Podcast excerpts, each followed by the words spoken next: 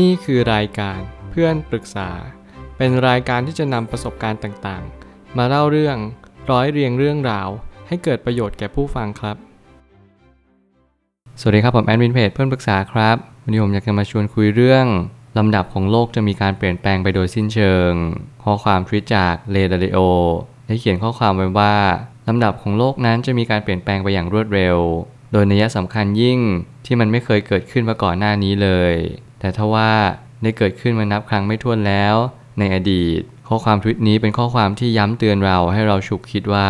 สิ่งที่กำลังจะเกิดขึ้นในอนาคตต่อไปนี้ เป็นสิ่งที่เกิดขึ้นมาแล้ว นับครั้งไม่ถ้วน แต่กระนั้นเราจำเป็นจะต้องน้อมรับมันและก็เข้าใจมัน ว่าสิ่งนี้แหละ คือสิ่งที่ทำให้โลกมีการเปลี่ยนแปลง การวิวัฒนาการจะเกิดขึ้นไม่ได้ ถ้าเกิดสมมติสิ่งหนึ่งไม่จากไป สิ่งหนึ่งก็ไม่สามารถมาแทนที่ได้ ทุกอย่างต้องมีการเปลี่ยนแปลงเป็นเรื่องธรรมดา ถ้าเกิดสมมติเรามองการเปลี่ยนแปลงเป็นเรื่องธรรมดา เราก็จะตระหนักรู้ได้เลยว่า ทุกอย่างไม่ว่าเราจะกระทำอะไร หรือคิดอะไรก็ตามแต่ มันก็ล้วนจะส่งผลต่ออนาคตสืบไป หน้าที่ของเราทุกๆ คนก็คือ น้อมรับสิ่งที่โลกกำลังบอกกับเรา สิ่งที่มวลมนุษยชาติกำลังได้กระทำลงไป สิ่งนั้นสร้างแรงกระเพื่อมอย่างมหาศาล เพื่อเปลี่ยนแปลงหรือเชฟ โลกใบนี้ให้เป็นรูปแบบใหม่ ซึ่งนั่นแหละจะทำให้เรา เห็นภาพในสิ่งที่เราไม่เคยเห็นและแน่นอนสิ่งเหล่านี้ก็ได้เกิดขึ้นมาอย่างดาดดื่นแล้วในอดีต นี่คือหน้าที่ของเราที่เราจะต้องตระหนักรู้ และตกผลึกให้จงได้ ผมไม่ตั้งคำถามขึ้นมาว่า เหตุการณ์ในอดีตล้วนมาบ่งบอกกับเราว่า ทุกสิ่งเกิดขึ้นมาก่อนหน้านี้หมดแล้ว ทั้งหมดทั้งสิ้น มันเป็นการวนเวียนที่ไม่มีวันสิ้นสุดและแน่นอนว่าทุกอย่างคือการเปลี่ยนแปลงอย่างต่อเนื่อง เราอาจจะเห็นว่าในอดีต เราถูกปกครองด้วยชาวดัตช์สักพักเราก็ปกครองด้วยชาวสเปน ต่อมาเราก็เปลี่ยนแปลงเป็นฝั่งยุโรปฝรั่งเศส แล้วเราก็ปกครองโดยอเมริกาในณปัจจุบันนี้ หากเราย้อนกลับไปสักนิดหนึ่งก่อนชาวดัตช์จะรุ่งเรือง อาณาจักรอันยิ่งใหญ่ที่สุดบนโลกใบนี้ก็คืออาณาจักรของประเทศจีนแน่นอนประเทศจีนนั้น ปกครองแล้วก็ปกคุมน่านผืนแผ่นดินเนี่ยมายาวนานนับพันปี ไม่ว่าอะไรจะเกิดขึ้น เราจงระลึกรู้ว่า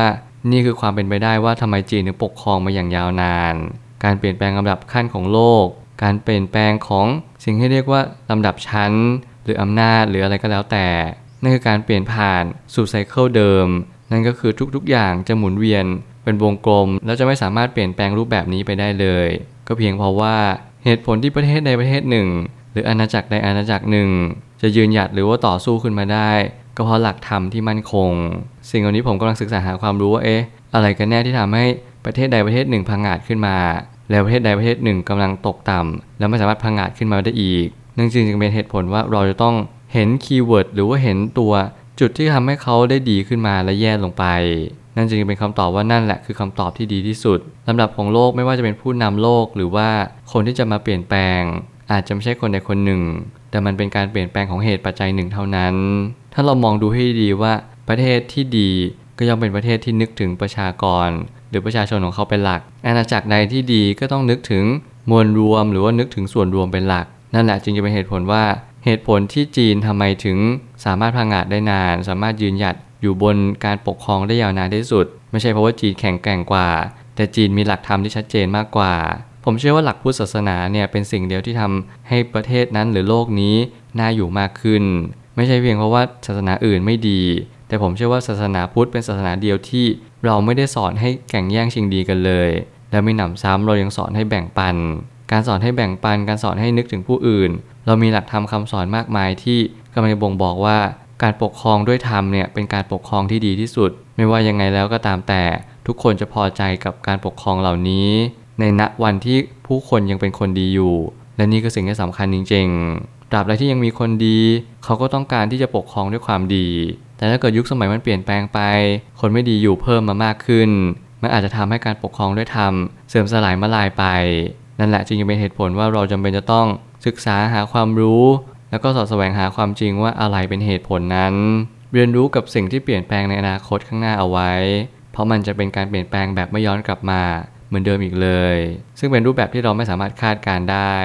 หากวันนี้คุณกำลังสงสัยว่าคุณกำลังจะอยู่ตรงจุดไหนบนโลกใบนี้ คนบางคนเพิ่งจบเรียนมาหางานทำไม่ได้ คนบางคนทำงานไปด้วยเรียนไปด้วย หรือบางคนยังไม่รู้เลยว่าชีวิตควรจะไปทางไหน หรือต้องการอะไรจริง ๆ ไม่ว่าคุณกำลังประสบพบเจออะไรคำถามที่ดีเป็นที่มาของคำตอบที่ดีตราบใดที่คุณไม่เคยตั้งคำถามที่ดีคำตอบที่ดีก็จะไม่ปรากฏขึ้นมา คุณจงเรียนรู้ในการเสาะแสวงหาตัวเองว่าคุณต้องการอะไรในชีวิต นี่แหละคือสิ่งที่สำคัญมากๆ ต่อการเปลี่ยนแปลงลำดับขั้นของโลกลำดับขั้นของโลกในอนาคตเนี่ย ผมเชื่อว่ามันจะเป็นยุครุ่งเรืองสักระยะหนึ่ง เพียงแต่ว่ามันไม่ได้รุ่งเรืองตลอดไป เราก็ต้องมาดูกันว่ายุครุ่งเรืองเนี่ยเราถูกปกครองด้วยประเทศใด แล้วประเทศนั้นเขามีความเป็นมิตรกับประเทศไทยของเราหรือเปล่า หน้าที่ของเราก็คือเป็นมิตรกับผู้คนรอบข้างให้มากที่สุด แล้วก็มองทุกอย่างคือโอกาส ทุกอย่างคือการสร้างมิตรไมตรี เพื่อทุกๆ สิ่งทุก ๆ อย่างไม่เป็นปรปักษ์หรือปฏิปักษ์กับเรา และนั่นแหละคือเหตุผลที่ทำให้ประเทศไทยนั้นไม่มีศัตรูข้างเคียงมากมาย มันก็เลยกลายเป็นว่าเรามีโอกาสที่จะต่อยอดและขยาย ไม่ว่าจะเป็นอาชีพการงาน ฐานะทางการเงิน หรือว่าความสุขมวลรวมของสิ่งที่เราเป็นอยู่ มันส่งผลต่อครอบครัว มันส่งผลต่อสังคม ไม่ว่าคุณจะคิดอะไรหรือทำอะไรขอให้คุณเชื่อมั่น แล้วก็มีความหวังว่าเราเนี่ยสามารถที่จะพัฒนาตัวเองได้ ตราบใดที่โลกใบนี้ดีหรือไม่ดีขึ้น เราก็จงยืนหยัดต่อสู้ ในสิ่งที่เราควรต่อสู้ นี่แหละอาจจะเป็นการยืนหยัดและก็รักษาจุดยืนที่ดีที่สุด เพราะลำดับขั้นของโลกใบนี้จะเปลี่ยนแปลงไปอย่างสิ้นเชิง คุณไม่สามารถที่จะขอร้องอ้อนวอน วิงวอนอะไรก็ตามแต่ ที่ทำให้คุณมีความสุขมากขึ้น โดยที่คุณไม่ทำอะไรเลย ระบบการเงินเป็นสิ่งที่อาจจะมีเสถียรภาพที่สุด แต่พอถึงระยะเวลาหนึ่ง เราจะพบว่าเป็นระบบที่ขาดความสมดุลมากที่สุดก็เป็นได้ มนุษย์สร้างสิ่งใดขึ้นมา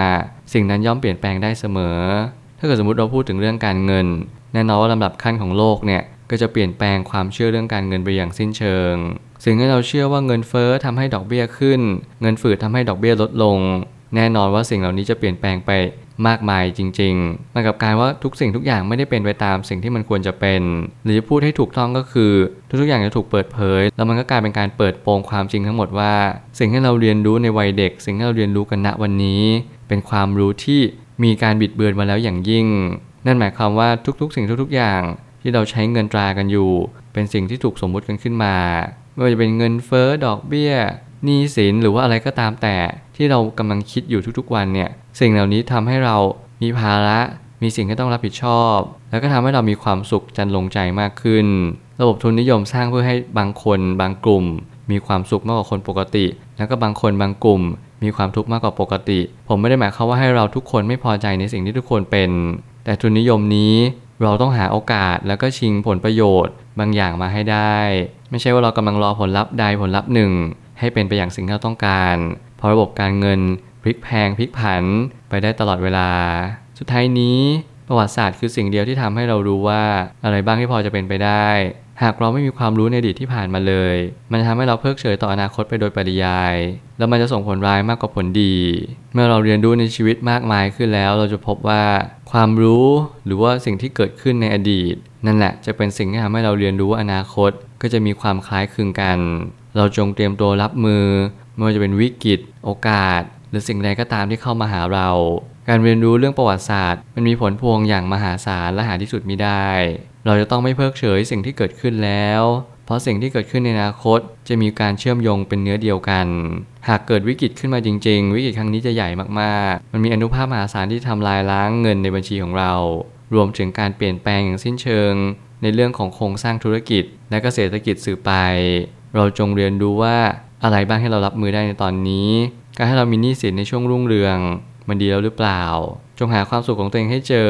เรียนรู้ที่จะเริ่มต้นทำงบการเงิน เช็คว่าเรามีหนี้สินเท่าไหร่รายได้เท่าไหร่ แล้วมีเงินออมเท่าไหร่ รวมถึงเราก็ต้องดูว่าในอนาคตอันไกลเนี่ยเราสามารถที่จะยืนหยัดต่อสู้ ถ้าเกิดสมมติเราไม่มีงานทำการลงทุนของเราไม่ได้ผลตอบแทนที่ดี แล้วเราจะเอาเงินไหนกินไหนใช้ นั่นคือหน้าที่ของเราที่เราต้องสอบทานชีวิต เพื่อปกป้อง เพื่อรักษา และเพื่อพดุงให้ทุกๆอย่างอยู่รอดไปได้ ผมเป็นกำลังใจให้กับทุกๆ คนที่กำลังศึกษาเรียนรู้ รวมถึงกำลังพบเจอปัญหาต่างๆ เพราะปัญหาที่ใหญ่กว่าเดิมกำลังจะเข้ามาในอนาคตอันใกล้ ผมเชื่อว่าทุกปัญหาย่อมมีทางออกเสมอ ขอบคุณครับ รวมถึงคุณสามารถแชร์ประสบการณ์ ผ่านทาง Facebook Twitter และ YouTube และอย่าลืมติด Hashtag เพื่อนปรึกษาหรือ f r ร e n d Talk ด้วยนะครับ